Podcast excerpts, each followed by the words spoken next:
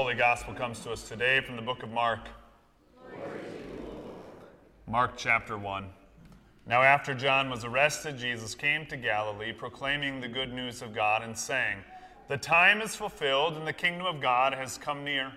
Repent and believe in the good news. As Jesus passed along the Sea of Galilee, he saw Simon and his brother Andrew casting a net into the sea, for they were fishermen. And Jesus said to them, Follow me and I will make you fish for people. And immediately they left their nets and followed him. As he went a little farther, he saw James, son of Zebedee, and his brother John, who were in their boat mending their nets. Immediately he called them, and they left their father Zebedee in the boat with the hired men, and they followed him. The word of the Lord. You may be seated. Grace and peace to you from God our Father and his Son, our Lord and Savior, Jesus Christ. Amen. We have this call story before us this morning, similar to last week. Last week we had the call of Samuel from God Himself under the tutelage of Eli, the, uh, the, chief, uh, the chief priest of the tabernacle at the time. And it was Eli, uh, or it was Samuel, that was called into the service to speak truth into Eli, to hold him and his entire family accountable for the teachings and the leadership within worship of Israel and how broken it had become. It was Samuel that would later grow in stature, and it was Samuel that would embark in the course of uh, fulfilling what Israel was desiring as they continued to depart in the relationship, relationship from God. They wanted, they begged, they pleaded for a king, and it was Samuel charged by God to anoint the king, Saul, to be the first king of Israel. And after Saul would be the anointing of King David that Samuel also performs in the service of annunciation of who he is. And King David becomes the greatest king of Israel's history. It is out of King David's lineage in which we have before us today the Son of Man, God in the flesh, Jesus of Nazareth, walking along the Sea of Galilee.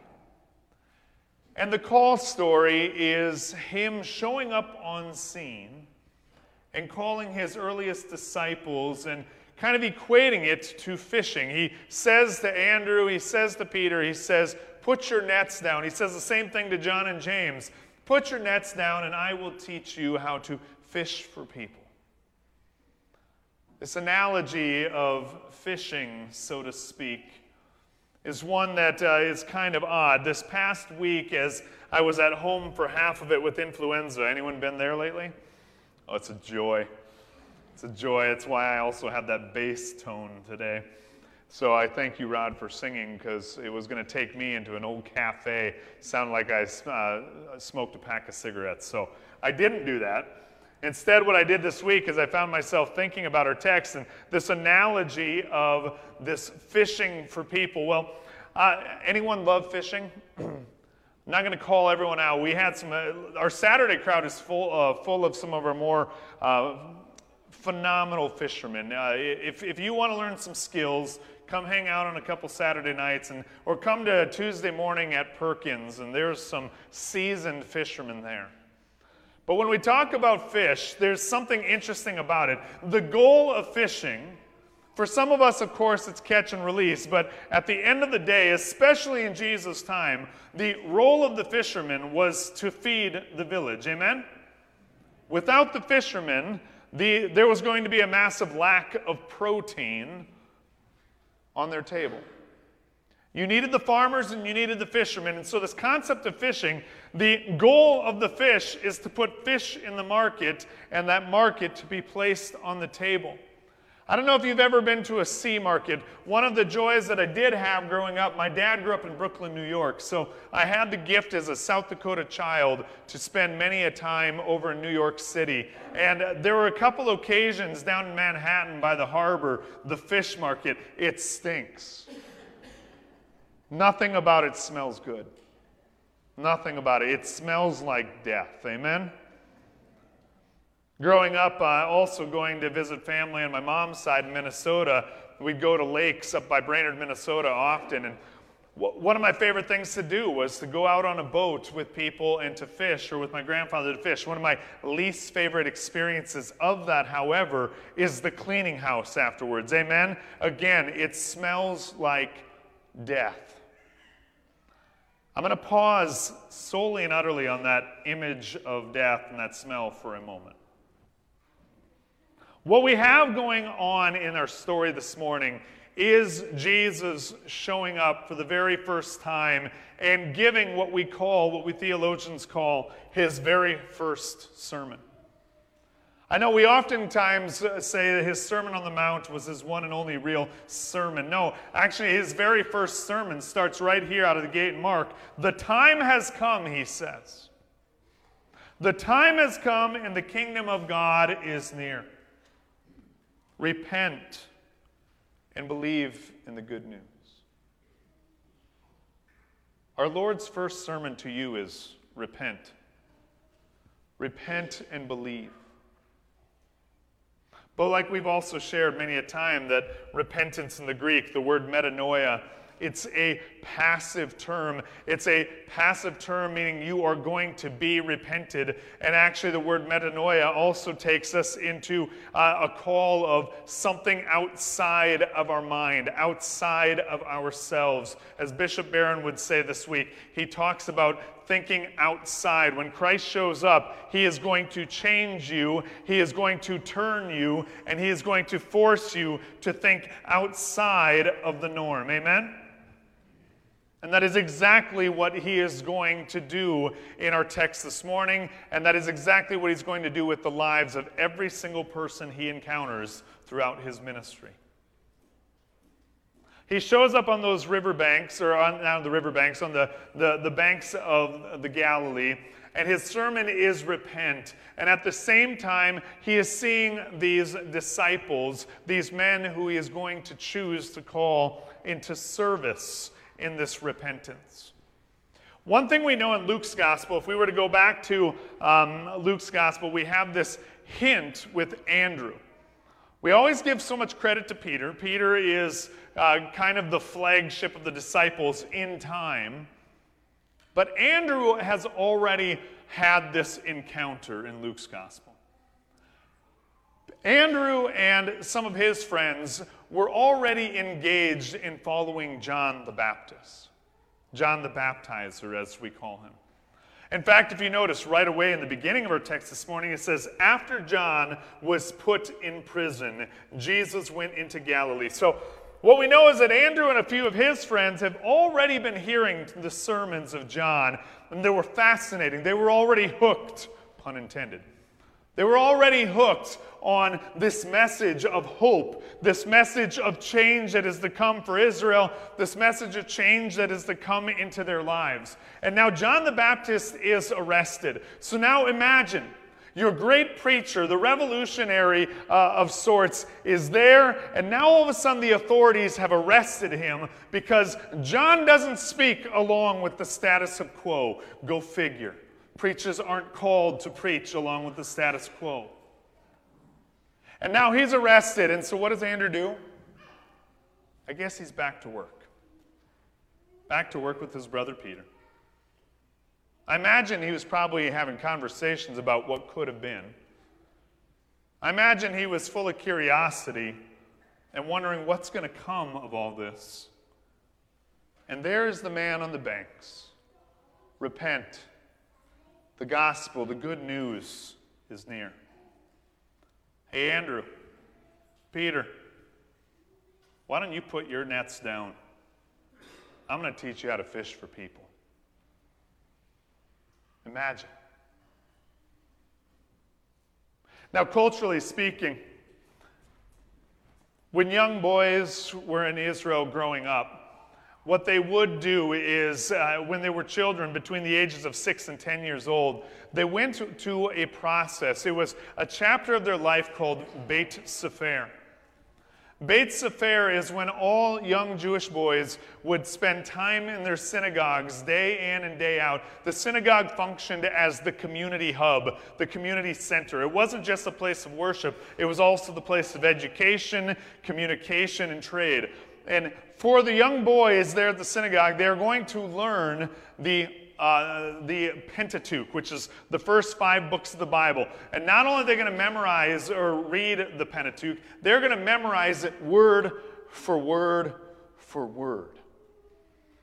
Now, of course, we in our audacity today want to debate whether or not Genesis actually really matters or whether it really happened the way it was. That's not even up for debate in Beit Sefer. In Beit Sefer, they were memorizing word for word for word because their education system was faith, and their faith was what formed their education. Amen? Word for word, they memorized every single one of, uh, one of the words within the Torah. At the end of that chapter of their life, most of the boys, over 90% of them, would have gone back into the home and have stayed and learned the family trade, learned the mending of the nets, learning how to plant seeds, learning how to be blacksmiths and how to contribute to society and their community. But the best of the best, the brightest students, would have at that chapter in their life gone on to what they call Beit Talmud. Beit Talmud was from about 11 to 15 years old, about middle school ish. That is where Scott, where are you? I know, Scott, you guys changed it. You moved. That's where Scott and, and his crew over at the middle school, they would have identified those Beit Talmud students. And they would have then taken it a step further. They didn't just memorize the Pentateuch, they now memorized the entire Old Testament. Scott, I want you to take that back to the curriculum of the school, right? We're going to memorize word for word. I know I'm totally picking on Scott. No, I'm just kidding. I'll pick on the rest of the teachers at other times. They would have memorized word for word the entire Old Testament, including every psalm that would be chanted. And again, when that process came to an end, many of them would go back into their community. And those that have gone through Beit Talmud would have certainly had an upper status in that socioeconomic reality. But there again, the brightest of the bright at that point would enter into what's called Beit Midrash. Now, Beit Midrash is a moment in which the students, and we're talking like less than 1% of Israel's society, they would have sought out their rabbi. You see, rabbis never came seeking out the students. No, there's too much ego and pride involved in that. And, and, and to be completely honest, that has continued on all throughout society. You see, professors didn't come to me in college and say, hey, Craig, we think that we want you to be a pastor. Actually, I'm going to pause on that. I did have three professors in college that say, I think you should consider ministry. But they didn't come applying to me. No, the student applies to the rabbi. And there's a lot of integrity that goes behind that. Because the rabbi is going to grill that student. They're going to call them chapter, book, and verse, and they are expected to recite it perfectly. But not just to recite it, they're expected to also give their interpretation of it. And that interpretation is going to be rooted in Scripture, rooted in theology, and they are going to have to de- demonstrate that they actually know what they're talking about. Why? Because they are going to be the theological minds that shape the future of Israel, and they are going to be the legal minds that interpret and shape the future of Israel. So a lot is at stake when a student is enters into Beit Midrash and wants to learn from the top rabbis of society. But not for these 12. Not for our disciples. Instead, the rabbi is going to seek them out. He's going to seek out the common fisherman. He's going to seek out Simon the Zealot, who is absolutely on fire. He is a warrior for God. He is going to seek out uh, Matthew, a tax collector. He's going to seek out these very specific individuals for his reason that only God knows and he is going to call them into the ministry with the very first sermon Repent and know that the kingdom of God is near. I'm going to use you to fish for people. Their lives change. And when I say change, I mean every aspect of their life is going to change. Now, back to the analogy. The irony about fish is it's going to end up on the table. Amen? What Jesus is calling them into is bringing people to the kingdom. But part of coming to that kingdom involves going to the market, so to speak. And now I'm speaking in analogy. Coming to the kingdom means coming face to face with reality, face to face with truth, and face to face with death. One of my favorite theologians of modern times, and you've heard me preach about him before, you'll hear it many a time into the future. I'm reading a phenomenal book right now that talks about the bi- biography of Dietrich Bonhoeffer. In one of Dietrich Bonhoeffer's most famous statements, his most famous statement, which he pens into the, into the words of the book um, Cost of Discipleship, which he wrote while he was in a concentration camp in Nazi Germany. Dietrich Bonhoeffer says this He says, When Christ calls a man, he bids him come and die. When Christ calls a man, he bids him come and die. What does that mean?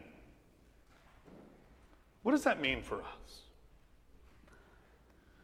As I engage with people day in and day out, I think I have a lot of people, we have a lot of people that wonder whether or not they've ever actually received a call at all. Well, you received a call in your waters of baptism. You received a call when, through faith in the Spirit, you were led to those waters, whether it was in the arms of your mother and father, for some of us, whether it was a, a, calling of sorts later on in our life as young adults or older adults. The Spirit led us to the waters. The Spirit named us. And in that name, in that mark of Christ, in that cross placed on our foreheads, we too were called and beckoned, hearkened into the service of God. But I think and I fear that too many of us are more interested in chasing little shiny, bright colored, spinny lures through the water. Amen? I've watched some phenomenal people, phenomenal in the title of status by society, deeply, deeply struggle in the chaos that happens on the boat. Jess read for us also the story of Jonah. Jonah's a great book. It's only a few chapters, and you can sit down and read it in less than an afternoon. What's ironic about Jonah is Jonah, too, has this call from God, and every step of Jonah's call, he's trying to run away from God. He's trying to run away, and instead, God actually sends a fish, a whale. Some people say, is it a story about a, a whale or a whale of a story? It's God's word, and, and God sends a whale to uh, capture Jonah in his an attempt to escape, and he spits them right out on the banks. Now, you're not going to get away. When God is calling you into service, when God is calling you into a chapter of your life, whether that's as a doctor, whether that's as a plumber, whether that's as an accountant, a teacher, when God calls you in, He's going to place you, and He's going to place on your heart exactly the people that you are going to call. He's going to catch you in His net. And He's going to put you on the banks to do exactly what He needs you to do. And through the Spirit, you're going to accomplish it. But sometimes we just simply need to hear the words given to us. You see, the irony with Jonah, the one prophet that tried to run away from it all time and time again, he actually was the most successful prophet of the entire scripture. He actually got the entire city of Nineveh to actually repent. Every single one of them winds up putting on a sackcloth and receiving, oh my gosh, we are in the wrong. So if Jonah can do it even in his, an attempt to escape, imagine the calling that God has for each and every one of us. But it does require us to ignore the shiny spinning things moving through the water. You don't need to focus on the bait that the society and the world places in front of you time and time again. Because whether you like it or not, you're going to get caught up in the net. And when we are caught in the net, We stand firm in the faith, and standing firm in the faith is trusting in the Spirit because the Spirit will give us exactly what we need when we need it. He gives us the words to speak, the words of truth that need to be spoken exactly when it needs to be spoken. And when Christ calls a man, he bids him come and die. And we are united in those waters of baptism. We are united in the death of Christ. But that is not the end of the story because we are also united in a, when we are united with him in a death like his, we are certainly reunited with him in a resurrection like his. Which, by the way, comes from your book of Romans, which we will study. Dear brothers and sisters in Christ, repent, for the kingdom of God is near. You're caught in the net, you're sent to the market. We do God's work and we cling to his journey along the way. Thanks be to God.